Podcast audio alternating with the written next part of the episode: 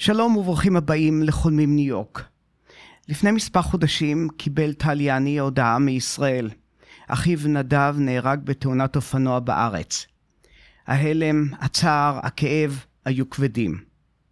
סיפורו של טל מבטא את אחד הקשיים הגדולים ביותר של ישראלים שחיים מחוץ לארץ. ההורים קשישים, אחים ואחיות שנותרים מרחוק, והקשה מכל, המוות. וטל מדבר בגילוי לב. המאזינים והמאזינות הוותיקים שלנו ודאי זוכרים את הפרק הראשון והמאוד פופולרי עם טל, איך הפכתי להיות הישראלי הבכיר ביותר בוול סטריט. אז הוא דיבר על גירושיו והקושי להיפרד במדינה זרה. היום נדבר עם טל על השכול, אבל גם על ההשלכות הכלכליות של ההפיכה המשטרית בישראל, וגם על האתגרים הבלתי פוסקים של תעשיית ה-cyber security. מסתבר שגם היום, אחרי שהוקמה תעשיית סייבר עולמית מפוארת, אנחנו חשופים. לי קוראים חיים אנדברקר, את הפודקאסט הזה עורכת יולה בעירי, הולך להיות מעניין, והנה אנחנו יוצאים לדרך. מה מדליק אתכם לגבי ניו יורק? להשקיע במניות של החברה החדשה הזו. אחוזי הקליטה הם בסך הכל אחוזים. זה היה רגע מכונן שבו... למשוך מבטים של גברים עשויים שריר ומרוח.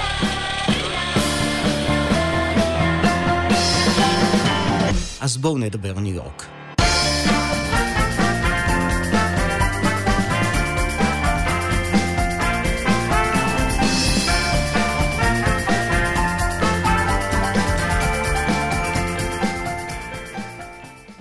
שלום טל. היי חיים. אז טל, זו התוכנית השנייה איתך. התוכנית הראשונה שקראנו לה, איך הפך טל ליאני להיות הישראלי הבכיר בוול סטריט, והיא גם היום מהפופולריות ביותר בהסקט שלנו. אז נזכיר שאתה האנליסט הבכיר ביותר, הישראלי הבכיר ביותר בוול סטריט, ואתה עומד בצמרת הדירוג של אנליסטים של AI, הדירוג החשוב ביותר בתחום. ובניגוד להרבה אנליסטים שפגשתי בימי חיי, הם בדרך כלל משתמשים במילים דיפלומטיות, ואתה מדבר באופן מאוד גלוי, חד, ולפעמים קצת בוטה. בתוכנית הראשונה שלנו דיברת עם הרבה תובנות על גירושין ברילוקיישן, מתוך התנסות אישית, ועכשיו נדבר על עניין מאוד אישי אחר. איבדת את אחיך האהובך נדב בתאונת דרכים. כן, אני מקווה שהפעם הבאה שניפגש חיים יהיה על אולי, לא על גירושים ולא על מוות, אולי על... דברים אחרים, לידות של נכדים, ילדים, חתונה של ילדים. בסדר. בואו נשמור לנו איזה שהם נושאים מהנים לפעמים הבאות. אתה יודע שאני פתוח לכל רעיון טוב. כן. כן, אז ספר לי, אתה נמצא רחוק מהבית בארץ, רחוק מהמשפחה, ואתה מקבל הודעה על המוות של נדב. כן, אבל חיים, אני רוצה להתחיל איתך טיפה יותר אחורה. אני נמצא בארצות הברית משנת 2000. נמצא אפילו לפני, כי באתי, למדתי פה, חזרתי לישראל, חזרתי לכאן. אז אני פחות או יותר 30 שנה מחוץ לישראל. וכישראלים אנחנו, להבדיל מעמים אחרים, אנחנו שומרים על קשרים מאוד מאוד חזקים עם המשפחות והחברים מישראל. עדיין החברים שהלכו איתי לצבא, והחברים שהלכו איתי לאוניברסיטה בארץ, זה החברים הכי טובים שלי, למרות שיש לי פה קבוצת חברים חדשה ונהדרת. והקשר עם המשפחה נשמר כל השנים. אני אתחיל דווקא בסיפור. אחותי מורי התחתנה עם בחור איטלקי. מתאו הוא ילד יחיד, והוא לא הבין איך אנחנו כל היום מדברים, ואנחנו לא מדברים כל יום, אבל כשאנחנו מדברים, אנחנו מדברים כמו דיסק. כלומר, כל פעם שאתה מכניס את הדיסק, הוא ינגן את אותו שיר שהפסקת פעם שעברה. והוא לא הבין את המשמעות של אחים, ואחותי ישבה איתו והסבירה לו, אמרה לו, בוא אני אסביר לך את המושג אחאות, brotherhood. היא אמרה לו, אם אני אצטרך להחביק גופה פעם, יש 3 אחים ואחיות שיעשו את זה בשבילי. וזה מושג האחאות. אז למרות שאני חי פה כבר 30 שנה, הקשר שלי עם אחי היה קשר כמו שרק 2 אחים יכולים להיות ביחד. הוא היה קטן ממני ב9 שנים, ושמרנו על קשר רצוף, לא מבחינת זמנים, לא דיברנו כל יום, גם לפעמים לא דיברנו חודש, אבל כל פעם שדיברנו, זה היה שיחות עומק. הוא תמך מבעוד בגירושים, אני הייתי מאוד מעורב בחיים של הילדים שלו, הוא היה מעורב בחיים של הילדים שלי. עכשיו, בתוך כל זה, אני אחזור לשאלה שלך. אני יושב במשרד באחת בצהריים, ושבוע לפני זה, הייתי איתו בתאילנד. הייתי במקרה בנסיעת עסקים באוסטרליה, התקשרתי לאמא ואמרתי לה, אמא, אני מגיע לפסח, החלטתי לחזור מאוסטרליה דרך ישראל, היא אמרה לי, השנה לא אצלנו, אצל הדודה, כי נדב בתאילנד. אמרתי לה, טעות, אני נוסע לתאילנד. שיניתי את הכרטיס טיסה, נחתי בבנקוק, הייתי איתו 8 ימים בתאילנד, חופשה מטורפת. הוא היה שם עם אשתו ושלושת הילדים, ואני הצטרפתי אליהם, חופשה מטורפת, חופים וג'ונגלים וכל מה שעושים בתאילנד.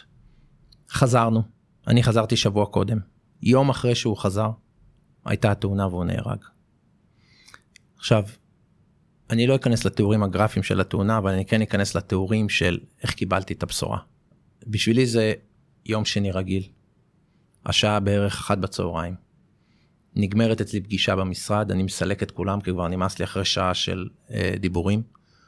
בדיוק איך שהאחרון סוגר את הדלת, הטלפון מתקשר, וזה גיסי שימלא. ואני מרים את הטלפון, והשיחה הולכת, טל, אמרו לי להגיד לך את זה בפעם אחת, אמרו לי לא להגיד לך את זה במנות קטנות, נדב נהרג בתאונת דרכים, תגיע.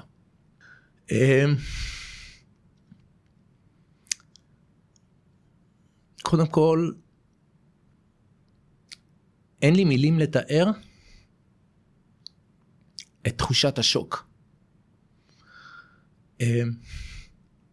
אין לי מילים לתאר את ההכנה.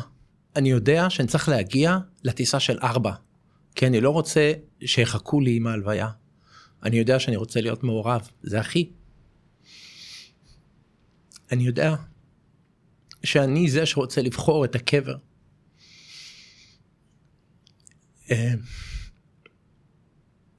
הייתי בזמן 0, הגעתי הביתה, החברים שלי חיכו לי כבר בבית, הודעתי להם בדרך, אחד עזר לארוז, אחד עזר עם כרטיסי טיסה, אחד עזר, ופשוט בתוך 3 שעות הספקתי גם לארוז, וגם להגיע לנמל תעופה, ואז הייתה לי את הטיסה הכי קשוחה. 10 שעות שאתה מסתכל על התקרה, שינה, אין מה לדבר, המחשבות, עברתי על התמונות שלנו מתאילנד, משבוע קודם, קשוח, היה קשוח.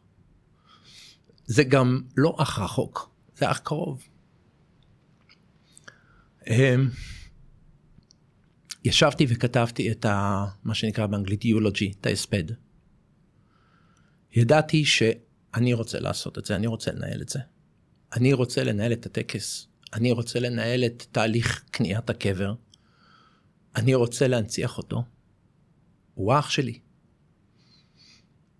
וכך היה.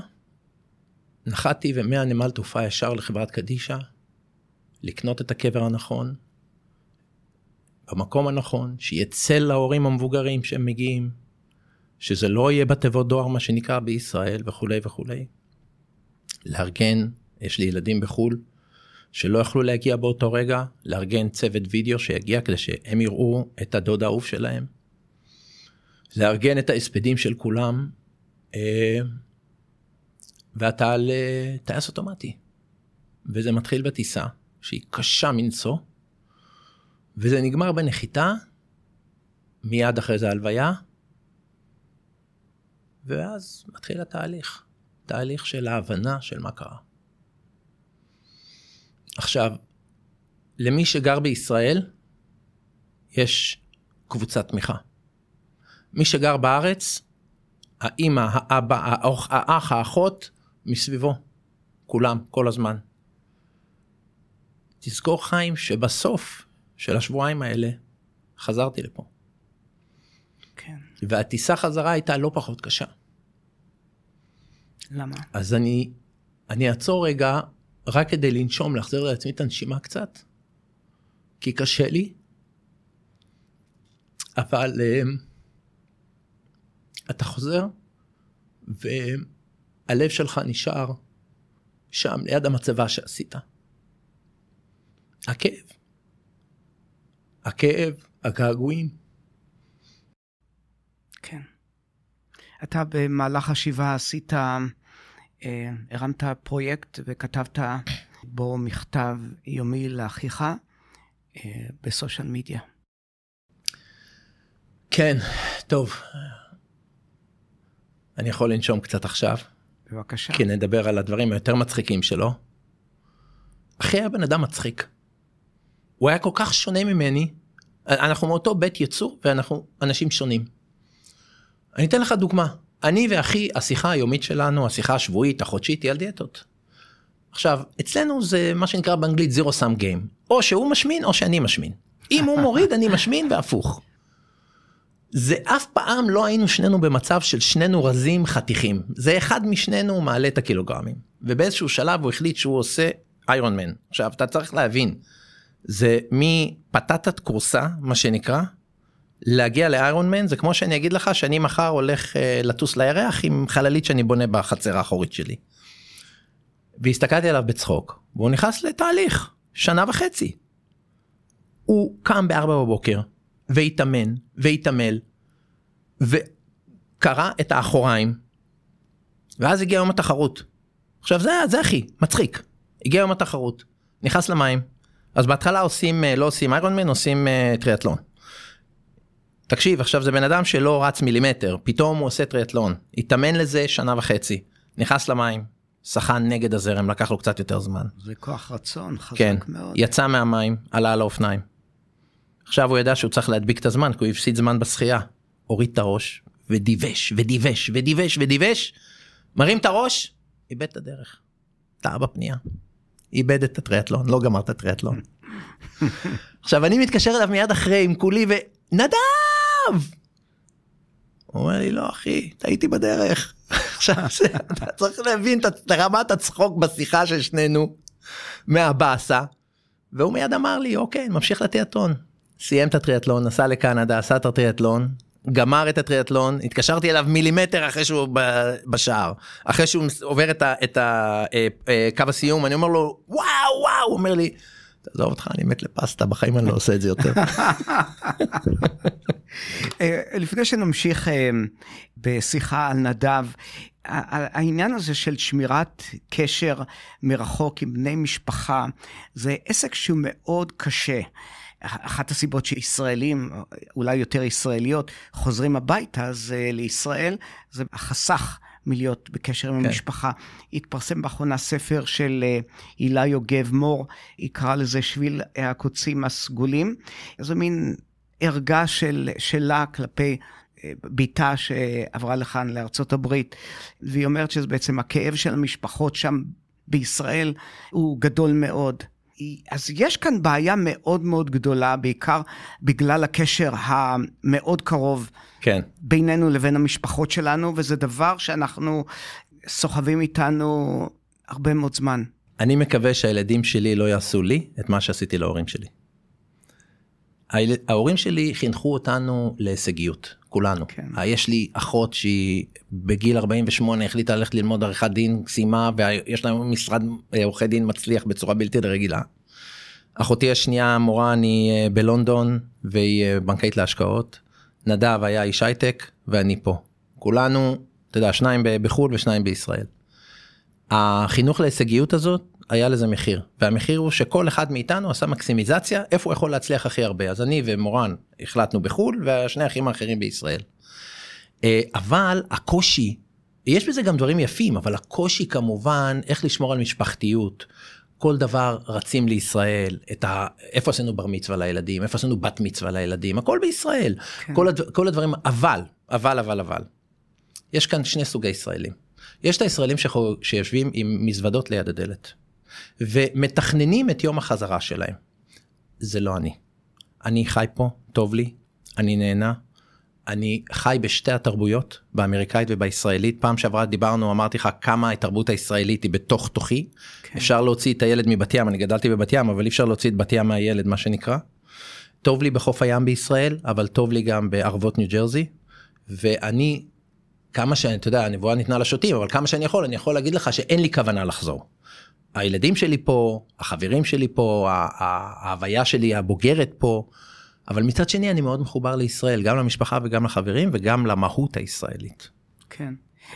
טל, אתה גדלת בבת ים אמרת, אתה גדלת למשפחה ממוצא מרוקאי, אז אני יודע שישראל עסוקה בשיגעון הזה, ישראל ראשונה שנייה, אז למה אתה שייך בעצם? לא, חיים, אתה יודע, בכל פעם אחרת הייתי קוטע אותך ואומר לך, נושא מטומטם תעבור הלאה.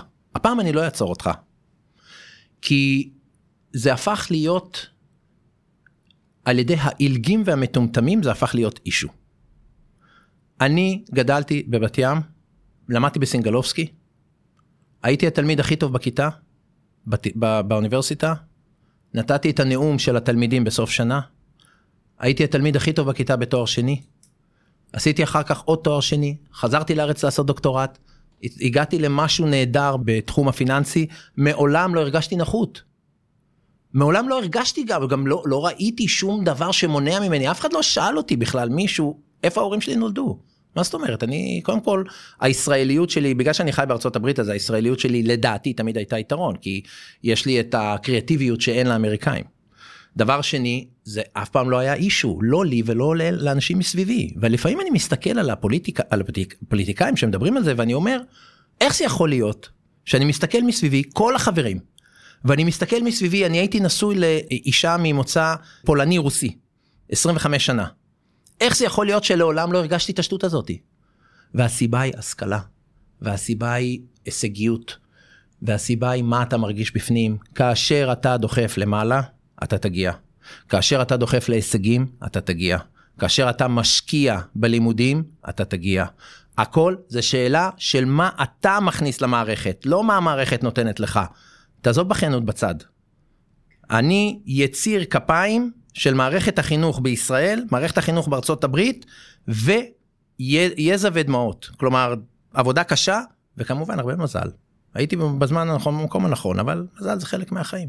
אז ההורים שלך צריכים להיות מאוד גאים בעצמם. גם נדב הוא היה גם איש הייטק. נדב, כשאתה עולה במטוס, כשאתה נוסע במטוס, ואתה עושה אינטרנט בטיסה, החברה מאחרי זה חברה ישראלית, גילת לוויינים. האפליקציה שאתה מעלה כדי לשלם או זה, זה אפליקציה של גילת לוויינים. נדב היה אחראי על האפליקציות בגילת. לפני זה הוא עבד בנטפים, שזה חברה כמו משפחה. נדב היה איש הייטק, אבל איש הייטק אמיתי, לא כמוני, אני מדבר על הייטק, הוא עשה הייטק. כן. היה איש מאוד מאוד מאוד שונה ממני, כל מה שאני רוצה להיות הוא היה, איש משפחה, איש של חברים, אתה יודע, אנחנו דיברנו מקודם, לא פיתחנו את זה, אבל אני עשיתי, היה לי פרויקט, כשהוא נהרג היה לי פרויקט, מהלילה הראשון, זה לא התחיל כפרויקט, זה התגלגל כפרויקט, בלילה הראשון כתבתי לו מכתב, בלילה הראשון זה היה מכתב מאוד קורע לב, אני מתגעגע אליך, אני רוצה אותך, איפה אתה, הנה התמונות שלנו מתאילנד, ואיפה, למה זה קרה, בלילה השני זה היה 90% רגשי, בלילה השלישי זה כבר היה מכתב מצחיק, כל יום כתבתי לו מכתב וסיפרתי לו סיפורים מצחיקים שהחברים שלו אמרו, עכשיו הוא היה בן אדם מצחיק בטירוף, והטקסטים הפכו להיות יותר ויותר מצחיקים, המכתבים, כמובן שתמיד היה בזה את העצב על לכתו. כמובן.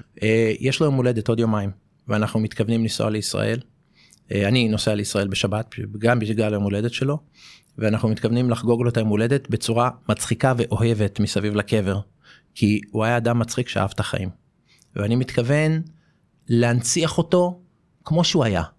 איש חם, איש מצחיק, איש חכם, שנון. אני לא אגיע בחיים לרמת שנינות שלו, בצורה שהוא היה עונה לנו בוואטסאפים, אבל אפשר לנסות.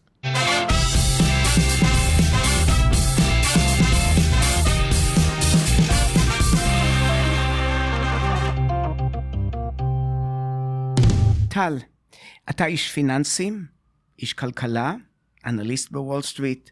ישראל נמצאת עכשיו בתהליך של הפיכה משפטית, אולי הפיכה משטרית, אולי מעבר לדיקטטורה או צורה של דיקטטורה. איך אתה רואה את העניינים כרגע מבחינה כלכלית בישראל? כן.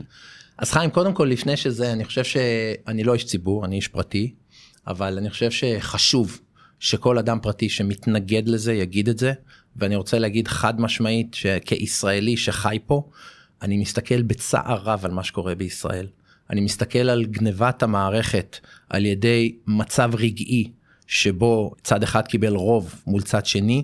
היום, שאנחנו אולי חצי שנה אחרי, מפת המנדטים שונה לגמרי, הרוב מתנגד לזה, הרוב מתנגד לגמרי למהפכה המשפטית הזו. אני מאוד מקווה שהחיים של הילדים שלנו, אני מדבר ברמת הקולקטיב, כי אני לא חי בישראל, אבל אני מאוד מקווה שהחיים של הילדים שלנו לא השתנו לעומת איך שאנחנו גדלנו בישראל.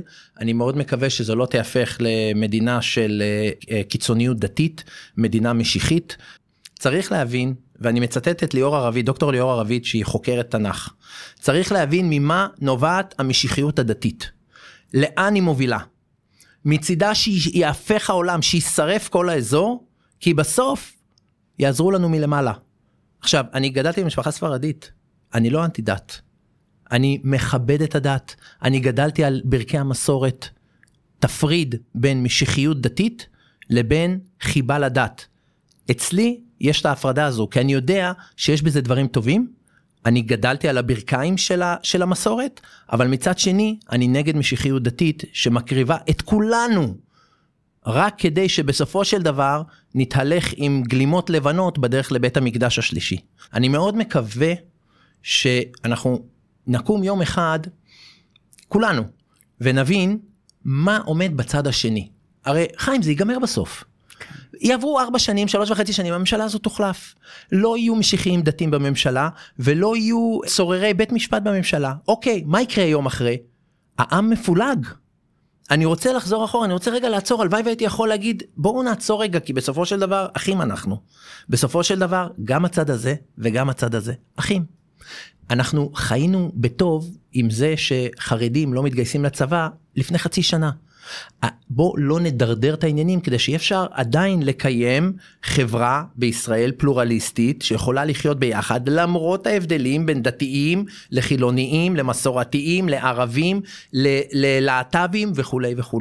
לכולם יש מקום, כל אחד באמונתו יחיה, אבל צריך לעשות את זה ביחד. דיברת על בחירות, אני לא בטוח שתהיה חובה לקיים בחירות עם השינויים המשטרים המוצעים, פוטנציאלית.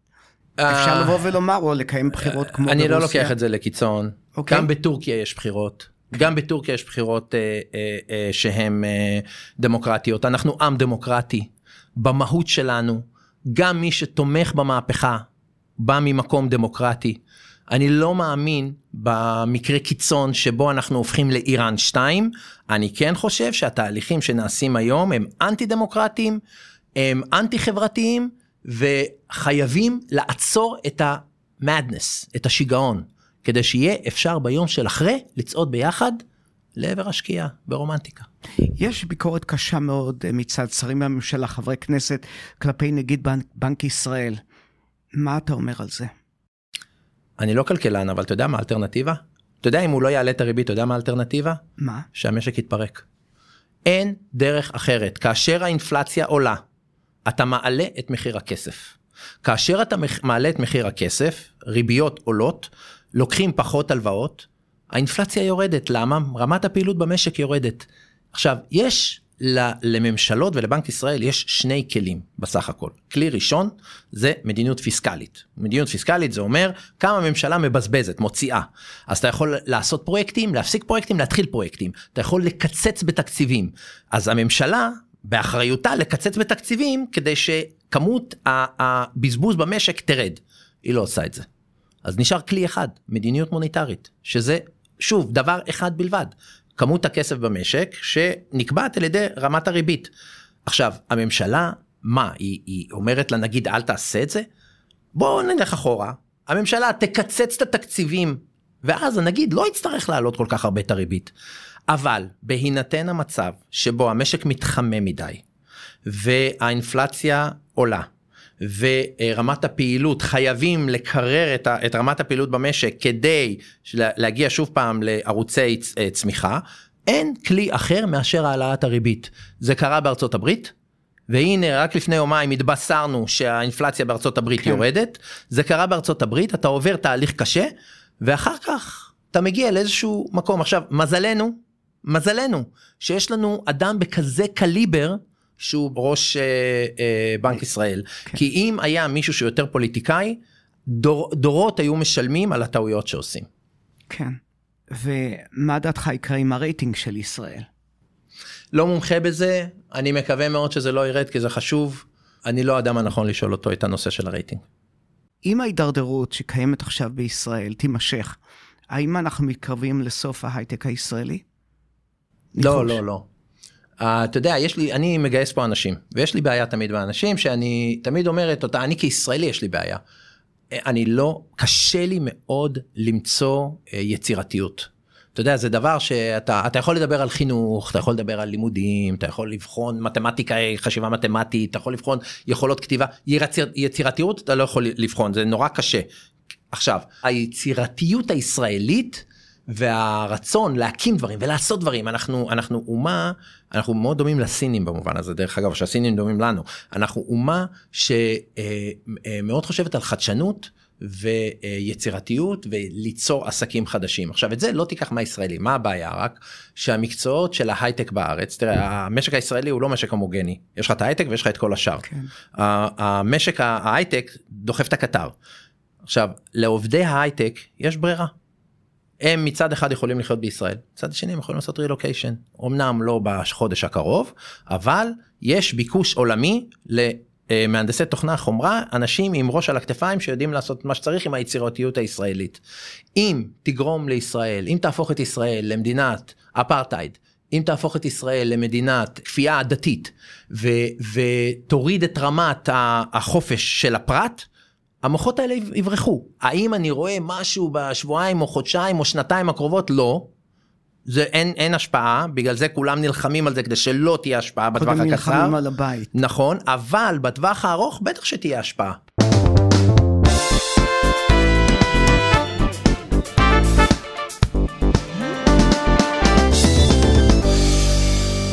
טל, בואו נעבור לנושא שאליו התכנסנו, סייבר סקיוריטי. כן, רגע, נחליף כובעים, חיים. כן, זה קל לך לעשות את זה.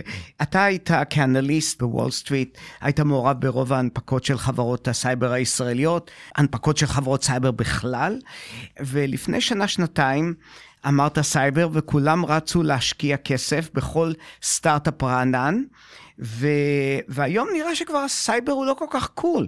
יש AI ויש עננים ועוד כל מיני דברים מהסוג הזה. אז מה זה? שר חינו של הסייבר? חיים, אתה נאיבי. אני לא כל כך נאיבי, כן. טוב, כשדוד נלחם עם גוליית, הוא הוציא רוגטקה. תלך 3,000 שנה קדימה, המלחמה היא אותה מלחמה, רק משתמשים בפצצות אטום. אני מבטיח לך, שעוד 3,000 שנה, אנחנו נדבר על סייבר. לא נדבר אולי על עננים, אולי לא נדבר על AI, אולי זה יהיה חלק מאיתנו, על סייבר אנחנו נדבר. זה משהו שמשני הצדדים מתקדמים בצעדי ענק. עכשיו, תמיד אני אומר לאנשים, זה טום וג'רי. זה רודף אחרי זה, וזה רודף אחרי ההוא. אין שום פתרון שהוא פתרון ארוך טווח. פעם, לפני 20 שנה, דיברו על יצירת קופסת האלוהים. זה היה מושג באנגלית, God box, קופסת האלוהים, קופסה שתעצור הכל. אין, לא קיים. היום מדברים על יצירת שכבות ברשת, כל שכבה תגן ב-98%, נניח. כלומר, אם תעשה 10 שכבות, אז רמת ההגנה זה... או רמת הסיכוי שמישהו ייכנס אליך, זה 2% כפול 2% כפול 2%, ככה, בחזקת 10. אז רמת סיכון מאוד מאוד נמוכה, כלומר, להעלים את הסיכון אי אפשר לשלוט עליו, כלומר, שזה יהיה באיזושהי רמה שאנחנו יכולים לקום ממנו, גם אם נותקף. אני מאמין גדול בסייבר, זה לא זה מול זה, נצטרך להילחם בסייבר, AI זה תחום גדול, התחום של חישובים בענן זה תחום גדול, כולם חיים, אבל סייבר זה גולת הכותרת בעיניי, כן. אבל אתה יודע שאני משוחד. בוודאי, ואני שומע שלמרות ששר חינוך, לפחות מבחינת המדיה, כן. של הסייבר מדברים על דברים אחרים, שהבעיה בעצם רק מחריפה במשך השנים. אתה יודע, בואו נדבר בסיסמאות, בכוונה. כן. תחום הגנת הסייבר נכשל. הנה, נתתי לך פה סטייטמנט, 25 שנה אנחנו מנסים להגן על עצמנו מהתקפות סייבר ונכשלנו. כן. כי ההבנה היום, שאתה לא יכול להצליח אבסולוטית, אתה יכול להצליח רק יחסית. והתחום כל הזמן משתנה. עכשיו, אחת הבעיות שלי כאנליסט, זה שאני מביא חברה חדשה, אני אתן דוגמה, אני הבאתי פעם חברה שלקחתי אותה פאבליק, החברה לא קיימת כבר, אז אפשר לדבר עליה, חברה בשם FireEye, שהיא עושה הגנה על אימיילים, כלומר, אתה מקבל אימייל, היא מסתכלת על האימייל, נותנת לו לשחק בארגז החול, ככה קוראים לזה, מסתכלת על האימייל, ואם כשהיא מסתכלת עליו בארגז החול, האימייל הזה מנסה לפתוח תמונות, לפתוח זה, לשלוח זה, יודעת שזה לא אימייל, שזה משהו אחר. ואחרי כמה דקות שהתוכנה הסתכלה עליו שהוא באמת מתנהג כמו אימייל, נותנת לו להגיע למחשב שלך. למדו הגנבים שאם הם מחכים 10 דקות, התוכנה לא תופסת אותם. כלומר, הם מתחילים את ההתקפה 10 דקות אחרי. והמניה של החברה הזאת עלתה פי 10 וירדה פי 10.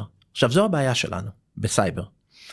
אין פתרון אבסולוטי לאורך שנים. יש פתרון שהוא נותן לך פתרון רגעי זמני עד, מה זה זמני? זמני יכול להיות גם 5 שנים, אבל הוא נותן לך פתרון עד שההאקרים והגנבים והרמאים יצליחו לעקוף את הפתרון, ואז תצטרך משהו אחר. ולכן, למה אין פתרון של 100%? אין פתרון כי בסופו של דבר, הדרך לחדור את חומות ההגנה, זה לעבוד על המערכת. ותמיד אני אמצא דרך לעבוד על המערכת. כלומר, נניח ושמתי מערכת שאומרת, אני אזהה את חיים, אני יזהה אותו, אני יזהה שזה הוא ואתן לו להיכנס. אתה יודע מה ההאקרים עשו? הם התחזו לחיים.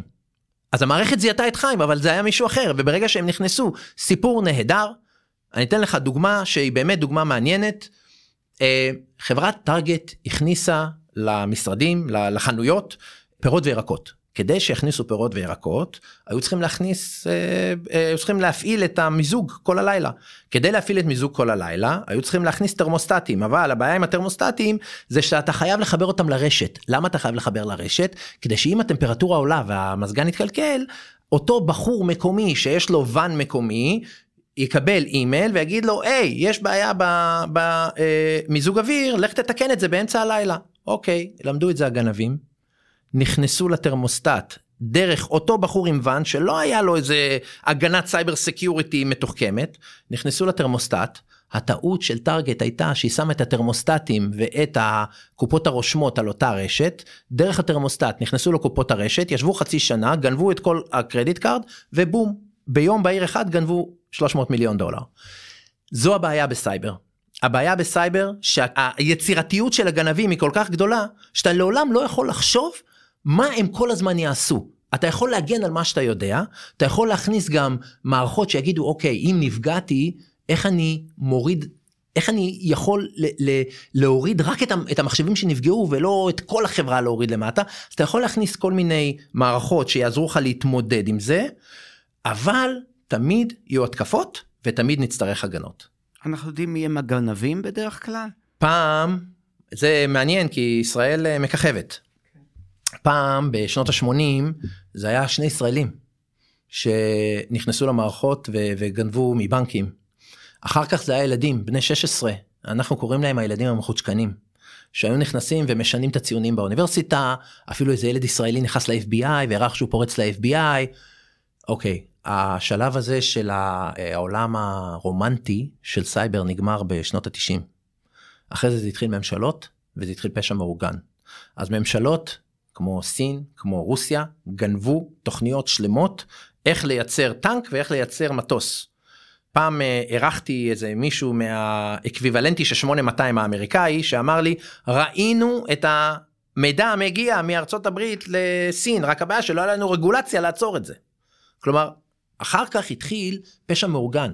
אני מדבר ממש על חברות שעובדות ב3 משמרות, יש שם אנשים שמקבלים יופי של כסף, חבר'ה בוגרי מדעי המחשב יופי של כסף, באזורים מסוימים ברוסיה, באזורים מסוימים בפורמר USSR מה שנקרא, שהם בעצם תפקידם זה לגנוב מאלמנות וזקנים, והם גונבים כסף מבנקים, וגונבים כסף מאנשים, וגונבים כסף מחברות. היום זה פשע מאורגן לכל דבר, שצריך להתמודד עם זה. ויש לנו כלים טובים להתמודד, או... יש כלים נהדרים שהם משתפרים כל הזמן. עכשיו, ישראל, כמו שישראל התחילה בתחום הגנבים, ישראל גם התחילה בתחום ההגנות. יש לנו חברה ישראלית בשם Checkpoint, שהתחילה את תחום מה שנקרא Firewall. אני לא אסביר מה זה Firewall, זה מסובך, אני אגיד רק במרכאות, ה-Firewall זה אותו שומר בשער של הכניסה למועדון, שומר מי ייכנס ומי לא. מאז התחום השתנה והתפתח, אחר כך אנחנו התחלנו להבין שאין מוצר אחד שכמו שאמרתי שפותר את הכל, אז התחלנו לשים מערכת אחת לשמור לך על האימייל, מערכת אחת לשמור על האידנטיטי שלך, על מי אתה, לתת לך הרשאות, אני אשלח לך טקסט בטלפון, תיתן לי את המספר שקיבלת, את הקוד שקיבלת וכו'. היום יש תחום שונה לגמרי, כי אנחנו עברנו לענן, כלומר האפליקציות כבר לא רצות במחשבים, במרתפי המחשבים של הבנק, האפליקציות רצות בענן של גוגל או בענן של אמזון, ואיך נגן על האפליקציות האלה? חברות ישראליות, סטארט-אפים ישראלים פנטסטיים, שעושים את העבודה בצורה הכי טובה שיש, אז היום אנחנו רואים שתי קבוצות של חברות. קבוצה הראשונה זה חברות גדולות, שמצרפות פתרונות כל הזמן, כדי לייצר איזושהי IBM גדולה כזאת של סקיוריטי. ואלה החברות שמייצרות פלטפורמה, הן אומרות, תתקן את הפלטפורמה שלי, אתה תקבל את כל 10 סוגי הגנות שיש. הסוג השני, זה חברות, בהרבה ישראליות שם, חברות ישראליות שמצאו פתרון לדבר ספציפי. ואתה יודע שאו שהם יהפכו לחברות ענק, אם התחום שלהם מאוד יגדל, או שהם יקנו על ידי אותם חברות שרוצות לעשות פלטפורמה. התחום הוא בלתי נגמר, לי יש יתרון יחסי כי אני דובר עברית, אז אני מדבר עם כל החברות הישראליות. הישראלים בגלל 8200 בישראל, בגלל 81, בגלל כל הרקע הצבאי שלנו, בגלל גם שכבר ייצרנו איזה 200 חברות סייבר בישראל, אז העובדים המקצועיים מתחילים לעבור מחברה לחברה ופותחים חברות, אז יש איזשהו ידע בענף שנשאר בארץ. בגלל כל זה, ישראל היא מעצמת סייבר. אני נהנה מזה, כי אני כל פעם שאני נוסע לישראל, לאדם שהוא סקרן, זה אין סוף, אתה כל פעם נפגש עם מישהו ואתה אומר, לא יכול להיות שהוא חשב על זה. פשוט לא ייתכן שהוא חשב על הרעיון המבריק הזה. עכשיו השאלה, איך אתה לוקח את הרעיון והופך את זה לחברה, שזה יותר מסובך, אבל זה הצ'אלנג'. הייתי באירוע של Team 8, אתה ודאי מכיר אותם, ודיבר שם ניר צוק מפאלו אלטו, והוא אמר שיש הרבה מאוד מוצרים בשוק, הרבה מאוד מהם לא עובדים. כן. תראה, ניר הוא אורים ותומים בתחום הסייבר, הוא הקים כמה חברות, ואחר כך הקים את פאלו אלטו, שהיום החברה הכי מצליחה, אחת מהחברות הכי מצליחות בתחום הסייבר, פאלו אלטו נטוורקס. אבל, כל בן אדם שמדבר פה מדבר מפוזיציה. תזכור שבסך הכל יש פה פחד. יש פה גנבים שנכנסים למערכות בין לילה, משתלטים עליהם ומבקשים כופר או שגורמים להרס. כן. וזה תחום שעובד על פחד. וכל, אני מבטיח לך, בלי קשר למי הדובר יהיה, כל אדם שיגיע, קודם כל ינסה להפחיד אותך. למה? כי אז הוא יכול למכור לך מערכות. אז אני רוצה להגיד בצורה, אני חושב, אחראית, שהתחום משתנה. דרך אגב, פעם אני ואתה דיברנו לא מזמן, ודיברנו על זה שלפני 30 שנה או 40 שנה נסענו על פרינס 4. היום אנשים נוסעים על טסלה. גם תחום המכוניות השתנה. אתה לא תקנה היום פרינס 4, אתה תקנה טסלה. אותו דבר בתחום הסייבר. אם אתה מדבר על פתרונות שלפני 25 שנה, נכון, הם לא יעילים יותר. אבל מה, אנחנו התקדמנו, אנחנו כבר לא שם. הפתרונות היום שמוצאים, שאני מדבר על הפתרונות החדשניים שמוצאים, במיוחד פתרונות בענן, כאשר אתה מדבר לדוגמה, תחום האנטיווירוס, התפתח לתחום של הגנה בענן לאנטיווירוס, תחום ההגנה על branches, אתה יודע, סטארבקס וכו', איך אתה מגן עליהם, אין לך שם הרבה אנשים, אתה לא יכול לקנות מוצרים ב$150,000, לשים את זה בחנות, אז מעבירים את כל ההגנה, מעבירים לענן, כדי שלא יהיה לך שום מוצר בתוך הברנץ', בתוך החנות, כל התחומים האלה התפתחו, ויש שם פתרונות מעולים, מצוינים, שנותנים הגנות, בנוסף התפתח עוד תחום, שזה תחום הסגמנטציה, שזה אומר, אתה יודע מה? אוקיי, אני יודע שמתישהו יפגעו בי, אבל בוא ננסה לעשות סגמנטציה לרשת שלי, שכאשר יפגעו בי, אני יודע להוריד רק את 4 אנשים שזה פגע בהם, וכל שאר הרשת תישאר למעלה. וזה גם עניין חשוב של איך להתמודד עם תחום הסייבר. כן. ביום הכל מחובר לאינטרנט, אתה דיברת על מערכות מזוג אוויר, אבל גם כמובן את המוסיקה אנחנו מקבלים, אתה יודע מה, אפילו הסוויצ'ס, המתגים לחשמל, גם הם יש להם אופציה להתחבר לאינטרנט. כן. וזה מוצר סיני. אפשר לפלוש לחיינו מכל מקום. חיים, אתה נוגע בנקודה חשובה, ואני רוצה לקחת את זה צעד אחד קדימה אפילו. אתה מדבר על תרמוסטט שהוא חדש, זאת אומרת זה מה שנקרא מבוסס IP, לא חשוב, זה טכני, חדש, זה משהו הומצא בשנתיים האחרונות, 3 שנים האחרונות. אתה מדבר על מצלמה שהומצאה ב5 שנים האחרונות. בוא נלך רגע צעד אחורה. מה קורה עם מערכות המים שלנו שפותחו לפני 30 שנה? מה קורה עם מערכות החשמל שפותחו לפני 50 שנה? גם עליהם צריך להגן. הטכנולוגיה שנמצאת שם, זה טכנולוגיה בת 50 שנה, איך אתה מגן על זה? איך אתה בכלל מתחבר לרשת, או מגן, כאשר הפרוטוקול שנמצא שם הוא בין 30 שנה? אז יש היום תחום שנקרא OT, Operational Technology, ויש את התחום שנקרא IoT, שזה Internet of Things, שבו אנחנו מנסים להגן, וזה חברות שלמות שעושות את זה. זה לא אותן חברות, מה שדיברתי עליהן קודם, זה חברות מסוג שונה. אז יש חברות שמומחיות בלהתחבר למערכות ישנות שאי אפשר להתחבר אליהן. הם מצאו את הדרך, מה שנקרא מהאוזן, להתחבר למערכות האלה כדי לתת להם הגנה. יש חברות שיודעות להתחבר לכל ה-Internet of Things, כל המערכות שיש בבית, בחברה, כלומר, גם הפרינטרס שלך, המדפסות שלך, והמערכות ייצור שלך, אתה רוצה לחבר את הכל לאינטרנט.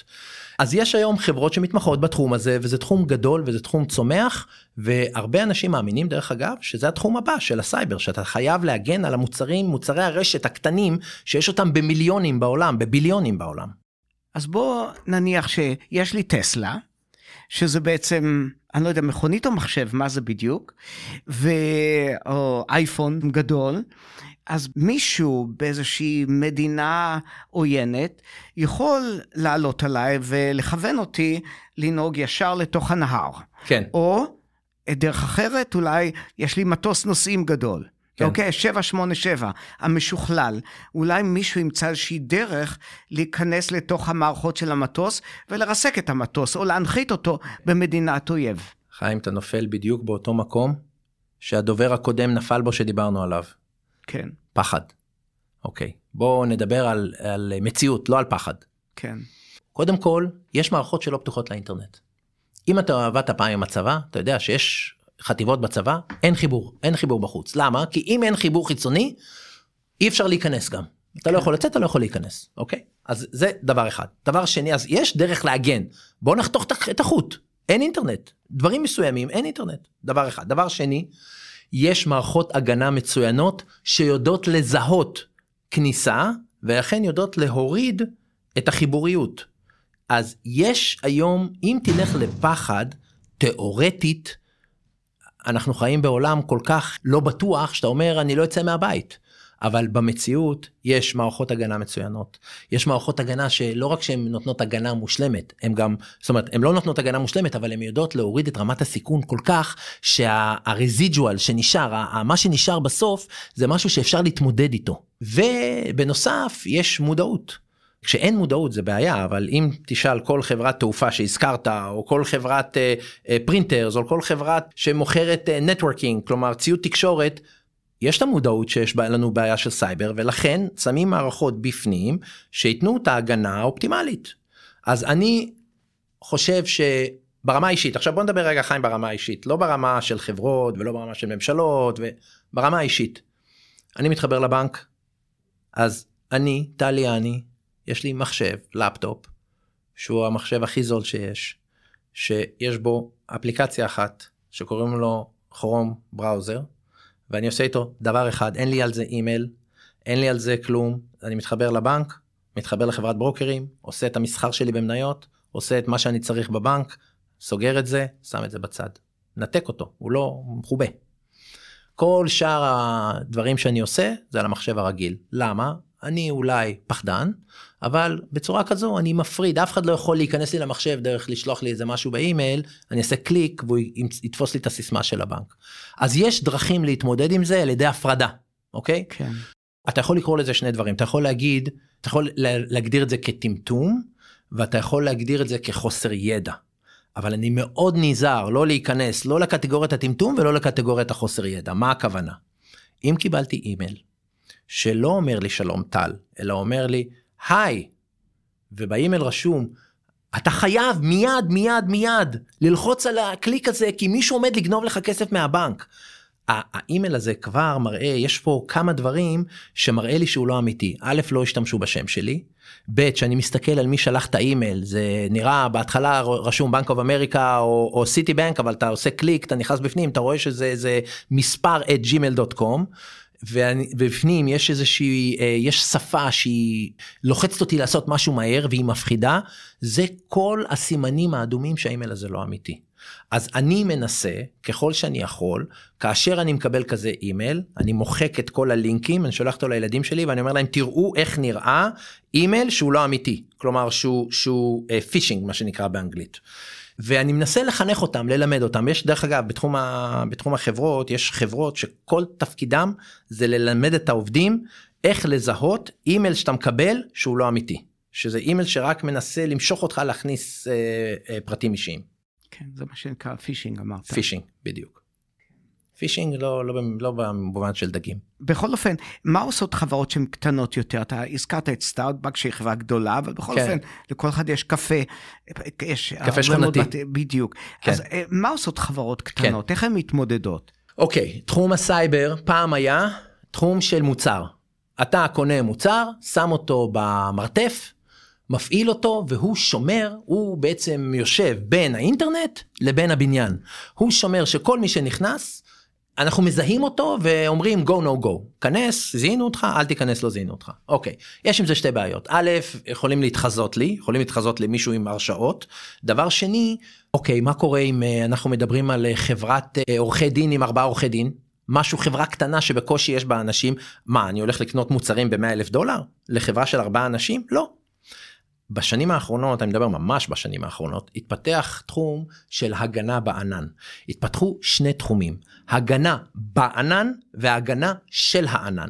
בואו נתחיל מהגנה בענן. הגנה בענן אומרת, במקום שאני אקנה מוצר, במקום שיהיה לי אדם שהוא אחראי IT, מה שנקרא, אחראי על התקנות, ואז יהיה לי הוצאות של IT, ואני צריך לשים מזגן 24/7, ואני צריך לשים פיזיקל סקיוריטי, מישהו שיוודא שהדלת נעולה, שלא יגנבו לי את המוצרי הגנה שלי, במקום כל זה, אני אעשה משהו פשוט, אני אקח את התעבורת נתונים שלי, אשלח אותה לענן, לחברה שמתמחה בהגנות בענן. הם יעשו את כל המג'יק, את כל הקסם אצלהם. עכשיו, אם יש לי 3-4 אנשים, אני משלם על כל אחד, אני סתם זורק מספר, $100 לחודש, $100 לשנה לאדם, זה הפתרון הכי יעיל, נותן את ההגנה הכי טובה. למה הוא נותן את ההגנה הכי טובה? כי אני, בהנחה, והתחברתי לחברה הנכונה, התחברתי לחברה של מומחים. לי אין את הידע הזה. אני בתור עורך דין זוטר, עם 4 אנשים במשרד, אין לי את הידע איך להגן. אבל החברה הזו חברה גדולה, שמגנה על אלפי חברות, להם יש את הידע, בסכום פעוט, בתשלום חודשי, הצלחתי להגיע להגנה סבירה, בלי לקנות מוצרים. כל התחום של הגנה בענן, עכשיו נתתי פה את זה בצורה מאוד מאוד רחבה וגדולה, כי בפועל, אז יש הגנה בענן שמחליפה אנטיווירוס. יש הגנה בענן שמחליפה איך אני נכנס לאתרים שכמו מייקרוסופט, או אתרים שנותנים לי שירות. יש כל סוג של תקשורת בענן, יש לי חברה מסוג שונה, ויש חברות שנותנות כמה מוצרים ביחד. אז עכשיו זה דבר אחד. דבר שני שיש, זה הגנה של הענן. עכשיו, אני חברה, אני מריץ אפליקציה באמזון, מריץ אפליקציה בגוגל, יש לי אפליקציה שלי שרצה שם, איך אני מגן עליה? האפליקציה הזו, מישהו כתב אותה, איך אני מוודא שההגנה מתחילה ביום הכתיבה, לא ביום שאני מריץ אותה, כי כבר בכתיבה יכול להיות שהכנסתי בעיות. יש חברות הישראלים שולטים פה דרך אגב, בתחום הזה, יש החברות הישראליות, הסטארט-אפים, יש חברות שכל תפקידם זה להגן, על אפליקציות שלך שרצות בענן של מישהו אחר. זה תחום מאוד קשה, תחום שמתפתח כל הזמן, כי אתה כל פעם צריך להוסיף דברים, כי יש דברים חדשים, אבל ישראלים, לא יודע למה, 3 חברות המובילות בתחום, יש חברה אחת ציבורית, אבל 3 חברות הסטארט-אפיות המובילות בתחום, חברות ישראליות. כן, האמריקאים לא רוצים שהסינים יהיו מעורבים בפרויקטים בתוך ארצות הברית, בגלל החשש שיש שימוש לרעה במידע שמקבלים. מה דעתך בעניין הזה? תשמע, כל הנושא של גיאופוליטיקה הוא נושא מאוד רגיש, כי זה גם נושא של הרבה כסף. חיים, בוא נלך רגע צעד אחורה. החברה הגדולה ביותר בעולם בתחום ציוד תקשורת, היא חברה סינית, הוואוי. היא לא הייתה קיימת לפני 15 שנים. היא פשוט גדלה וגדלה, ולקחה 40% מאירופה, והביאה את כל היכולות שלה, של הסיניות, כלומר, מחירים ברצפה, ומימון שהממשל הסיני נתן להם, אמרו להם, קחו, תממנו את הלקוחות שלכם בחינם, נתנו מימון חינם, ומחירים נמוכים, וצי של מדענים ומהנדסים מסין, שיושבים אצלכם במשרד ועושים את זה, נתנו את כל זה, השתלטו על התחום האירופאי. עכשיו, אירופה נכבשה על ידי הסינים, 40% מציוד תקשורת באירופה, זה החברה הסינית. ארצות הברית לא נתנו להם להיכנס. עכשיו, מה זה גרם? נורטל פשטת הרגל, אלקטל פשטת הרגל, לוסנט פשטת הרגל, הכל נרכש, עכשיו זה הרס את התחום, זה שהסינים צמחו. עכשיו, אתה מדבר על תחום הסייבר שמפחדים, אני אקח אתך צעד אחורה, זה כסף, זה לא סייבר. אם אתה תיכנס, אם אתה תיתן, עכשיו אני מדבר איתך מבחינת האמריקאים, אם תיתן למדינות אחרות להשתלט לדוגמה על תחום הסמיקונדקטורס, אתה תהרוס את תעשיית המוליכים למחצה האמריקאית. כל החברות הכי גדולות בעולם למוליכים למחצה, אינטל, ברודקום, אנווידיה, כל החברות הכי גדולות, זה חברות האמריקאיות. הם מאוד מנסים להגן על זה, שהתעשייה הזאת לא תיהרס, כמו שהתעשייה של ציוד התקשורת נהרסה. ועכשיו יש מלחמות, אלה לא מוכרים לאלה, ואלה לא מוכרים לאלה. אז בשבועיים האחרונים האמריקאים אמרו, אנחנו לא מוכרים לכם צ'יפים, והסינים אמרו, אז אנחנו לא מוכרים לכם את המוצרים שאיתם עושים את הצ'יפים, אז אם מה תעשו את זה? אז המלחמות האלה המשיכו. אז זה מלחמת עולם בעצם. זה בתחום הזה, זה מלחמת עולם. אני אגיד לך רק מה הפחד. כששמו לישראל אמברגו בשנות ה-60, ישראל פיתחה תעשייה נהדרת של תעשיית נשק ישראלית. הבעיה היא שאתה עושה אמברגו על מישהו, אין להם ברירה, הם חייבים לפתח תעשייה מקומית. אז עוד 20 שנה, כנראה שיהיו פה תעשיות ענק מחוץ לארצות הברית.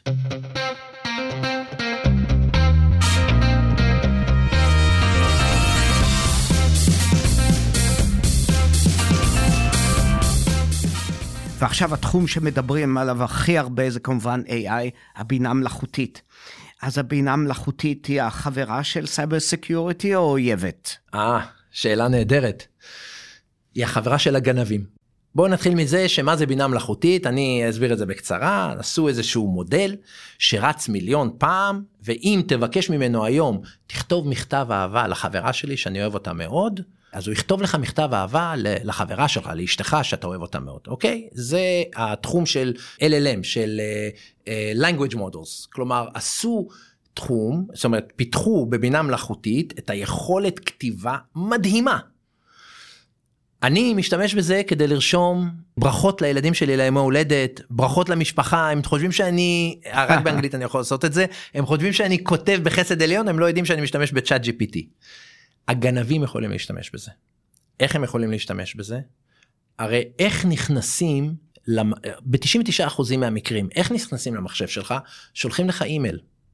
שולחים לך אימייל והוא נראה אמיתי לגמרי, והוא מגיע מאשתך, ובבוקר אשתך אמרה לך, אני אשלח לך תמונה של הבת שלנו ברסיטל, והיא מגיעה אימייל ב-10 בבוקר, הנה תמונה של הבת שלנו ברסיטל, אל תשאל אותי איך הגנבים יודעים שזה מה שהיא אמרה לשלח לך, לחצת על התמונה והם בפנים, הגנבים בפנים, כי זה לא תמונה וזו לא אשתך. זו הבעיה, שהיום יש אפשרות להאקרים, או ל-adversaries, מה שנקרא באנגלית, להשתמש במודלים האלה, כדי לכתוב לך אימיילים כל כך משכנעים, שאתה צריך באמת להבין מה ומי, כדי לא ללחוץ ולא לתת להם להיכנס. אז זה צד הגנבים. עכשיו נעבור צד ההגנה. כל התחום של בינה מלאכותית, יעזור בשני דברים לצד ההגנות. אתה זוכר שדיברנו בהתחלה? שמדוד וגוליית והרוגתקה, שום דבר לא השתנה במלחמות, רק הכלים השתנו, אותו דבר כאן. עכשיו אנחנו מדברים על צד ההגנות. אתה יכול להשתמש כמגן, כמישהו שעושה סייבר סקיוריטי, אתה יכול להשתמש בכלים האלה, א', שיעזור לך לחפש threats, כלומר, לדוגמה, להכניס את כל המערכות שיש לך, יש לך מערכת הגנה של אימייל, ומערכת הגנה של אנטיווירוס, ומערכת הגנה כזו וכזו וכזו, להכניס הכל ולהגיד לו, תריץ קורלציות. כאשר אתה רואה דגל אדום פה ופה ופה ופה, תבין שאתה תחת התקפה, והנה המסע של ההתקפה. איך זה התחיל מפה, והגיע לפה, והמשיך לשם. אז המערכת החכמה הזאת יכולה לעזור לי לעשות מה שנקרא threat intelligence, כלומר להגיע באמת לאיזושהי הבנה איך הותקפתי ומתי הותקפתי. דבר שני, המערכת הזאת יכולה לעזור לי לעשות אוטומציה.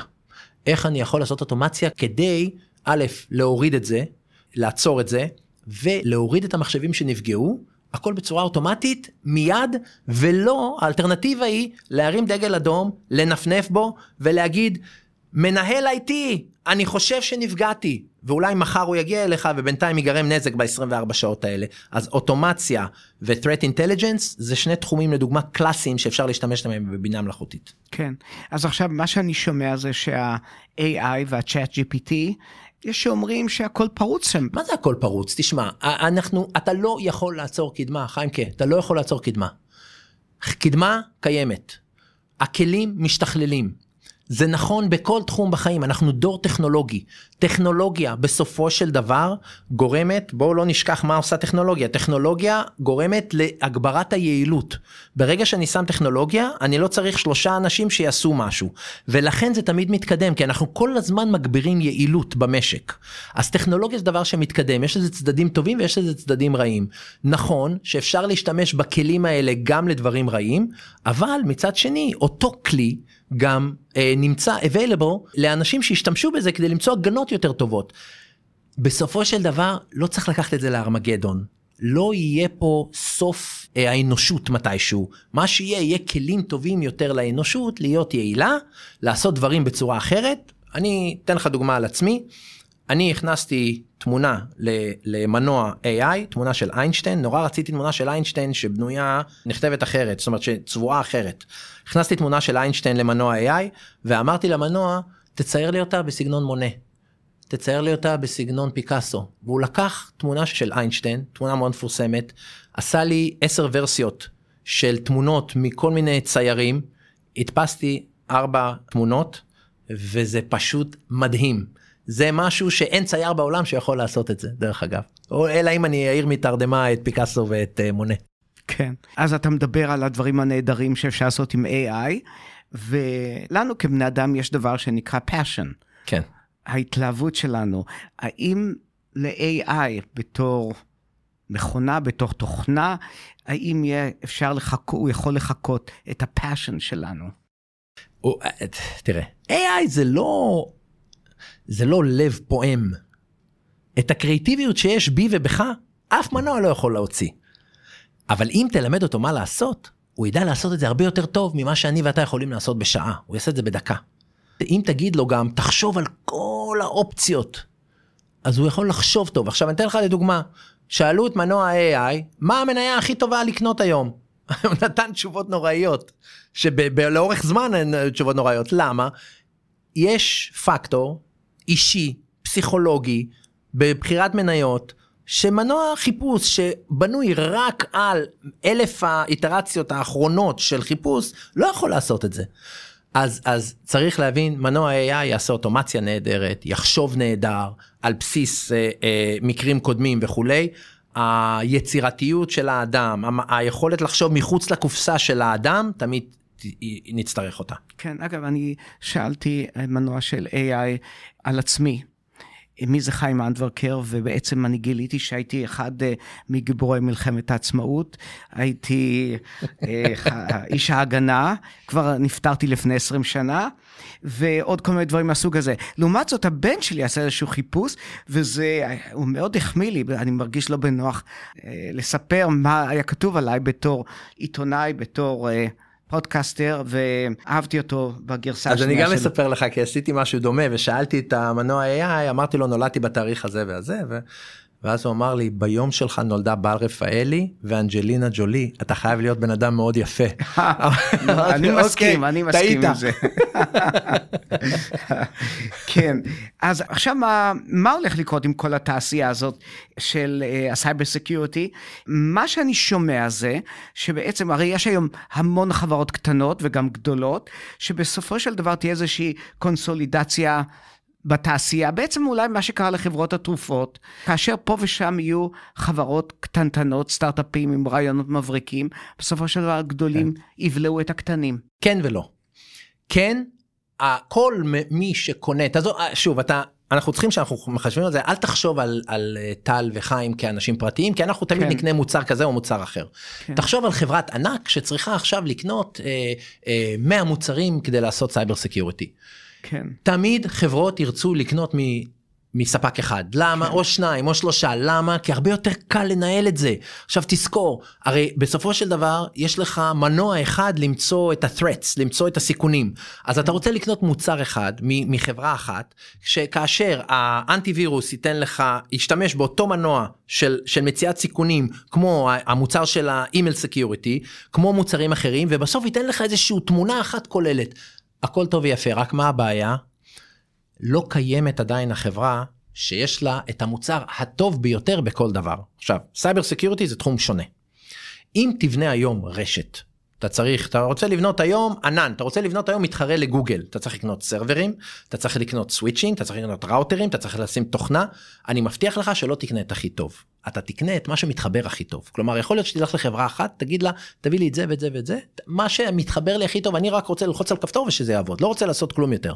אז אולי כל מוצר לא יהיה הכי טוב, אבל ביחד זה יעבור הכי טוב. גם אם תקנה הכל מחברה אחת, אתה צריך רק בן אדם אחד שיתמוך לך בזה. אם תקנה מארבע חברות, תצטרך לגייס 4 אנשים, כל אחד תומך במשהו אחר. אז בכל תחום אחר שאתה תעשה, אתה תראה שאתה לא עושה מקסימיזציה, אתה עושה אופטימיזציה. אתה קונה את הדבר שהכי זול והכי קל לנהל. לא בתחום הסייבר. בתחום הסייבר אתה חייב לקנות את ההגנה הכי טובה בכל דבר. אין כזה דבר שאתה תקנה מוצר שהוא ב-80% טוב בסייבר, כי הגנבים בדיוק ייכנסו על ה-20%. ולכן, בתחום הסייבר, תמיד יהיה מקום לחברות קטנות שמייצרות מוצר שלאף אחד אחר אין. זה תחום שהוא כל כך מיוחד, בגלל הצורך לעשות מקסימיזציה של ההגנה, הוא כל כך מיוחד שתמיד יש מקום לאינוביישן, תמיד יש מקום לחדשנות, וזה הקר הפורה הזה לחברות ישראליות. לי נראה ששכנעת אותי בדבר אחד, שיש לך עבודה לעוד הרבה מאוד שנים. אמרתי לך, עוד 3,000 שנה, אנחנו נתווכח על מה זה סייבר סקיוריטי, אבל התחום יהיה קיים. ויהיו לנו זקנים ארוכים כאלה. בדיוק. כן. תראה, אני ערכתי כאן בפודקאסט את הוד ליפסון, שהוא פרופסור מקולומביה. הוא עוסק ומתמחה ברובוטים עם מודעות. זה השלב הבא של ה-AI, על רובוטים שבעצם יכולים לתפקד כמו בן אדם. כן. הוא סיפר לי שחברות בולטות מאוד, כמו גוגל ואחרים, הם עובדים על זה, לא, זה תחום מאוד סודי, אבל זה אחד התחומים שיפרצו אלינו יום אחד אולי בהפתעה. אתה יודע משהו בתחום הזה? כן, משתמשים בזה בעיקר לתחום צבאי דרך אגב. למה זה סודי? כי משתמשים בזה בחור צבאי. תחשוב שהצבא שלך זה רובוטים. עכשיו, נורא קל, במרכאות לא קל, שום דבר לא קל, נורא קל לאמן רובוט מלחמתי. כי אתה אומר לו, יורים עליך תירה בחזרה. אתה אומר לו, אם האש היא מכיוון 20 מעלות ימינה, 30 מעלות למעלה, תכוון את הרובה שלך 20-30 ותירה בחזרה. ואז אתה צריך ללמד אותו ללכת, להתגבר על מכשולים, כלומר, יש סרטים ביוטיוב, פרויקטים סודיים, לא סודיים, שהוציאו אותם החוצה. כן, סודיים ביוטיוב, שהוציאו אותם החוצה, והם נותנים לנו כל פעם לראות כמה מהדברים האלה, ויש באמת רובוטים, אתה יכול לתכנת אותם לדברים מסוימים. אני רק רוצה להגיד לך דבר אחד, זה שוב חוזר לפחד מבינה מלאכותית. להבדיל ממה שעובר לי ולך במוח, המוח שלנו הרבה הרבה יותר מתוחכם מכל מחשב שאי פעם אפשר יהיה לייצר, בתחומים מסוימים. אני יכול לקחת רובוט ולאמן אותו לעשות משימה מסוימת בצורה הכי הכי טובה, יותר טוב מבני אדם. כי אם אני מאוד מגדיר לו את המשימה, אז אני אעשה את זה, אבל אני בשלן. אני יכול להגיד לך שכשאני מבשל, הרבה פעמים אני מסתכל על הצבע, אני תואם. אני מריח, ואני עושה את התיקונים על משהו שאני לא יכול להגדיר לך. זה כמו שאמא שלי הייתה אומרת, קצת, תשים קצת, זה יסתדר. עכשיו, את זה קשה לתכנת. קשה להגדיר את זה. אז עוד יותר קשה לתכנת. הקצת הזה, קשה לתכנת. ולכן יש תחומים שבינה מלאכותית, במיוחד שזה תחום שחוזר על עצמו, שאתה יכול לאמן משהו וכו', שכן יכול להחליף דברים שאנחנו עושים בחיים, רובוטים יכולים להחליף דברים שאנחנו עושים בחיים, רובוטיקה, ויש דברים שלא. אני מבטיח לך, חיים, שאף רובוט בעולם לא יאהב אותך כמו שאשתך אוהבת אותך. מבטיח לך את זה, אני מוכן לתת לך את זה בכתב, שהוא לא יוכל לפתח רגשות כמו שאשתך והמשפחה שלך אוהבת אותך. יש דברים שרובוטים לא יהיו טובים בהם, ויש דברים שהם יעשו את זה נהדר.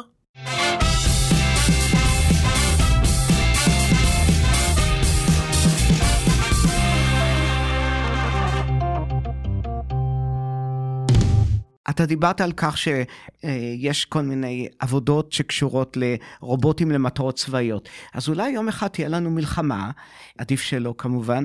במקום לשלוח חיילים חיים, אתה יכול לשלוח את הרובוטים, כמו ששולחים מהם כטב"מים. בוא נסיט את הדיון לשלום. אתה כזה חיובי, זה מעצבן. כן, אני נחזור לפוליטיקה לשנייה, לא נדבר על פוליטיקה. ואני יכול רק לקוות שנשתמש ברובוטים כדי שוב לעשות מה שאני ואתה עושים, לכתוב מכתבי אהבה עם ChatGPT, מאשר לבנות רובוטים שילחמו. אני יודע שזה אוטופי, אבל כשאתה גר בארצות הברית כל כך הרבה שנים, ואתה חי את חיי הנוחות של ארצות הברית, אתה אומר לעצמך, הלוואי, הלוואי וזה יהיה. הלוואי ואנחנו נוכל להתווכח, בבוקר נקום, ולא נתווכח על מה קורה בגבול בצפון, ועל האוהלים שחיזבאללה בנו לנו מול העיניים, אלא נוכל להתווכח על מה אנחנו אוכלים לארוחת צהריים, וזה גולת הכותרת. הלוואי. זה כמה שאני יכול לקוות. מפיך לאלוהים, כמו שאומרים היום, בסימן הימים האלה. ובכל זאת, תראה, אם יש לך בעיה עם החיזבאללה, אתה במקום שתשלח חיילים, אתה יכול לשלוח רובוטים שיעשו את העבודה.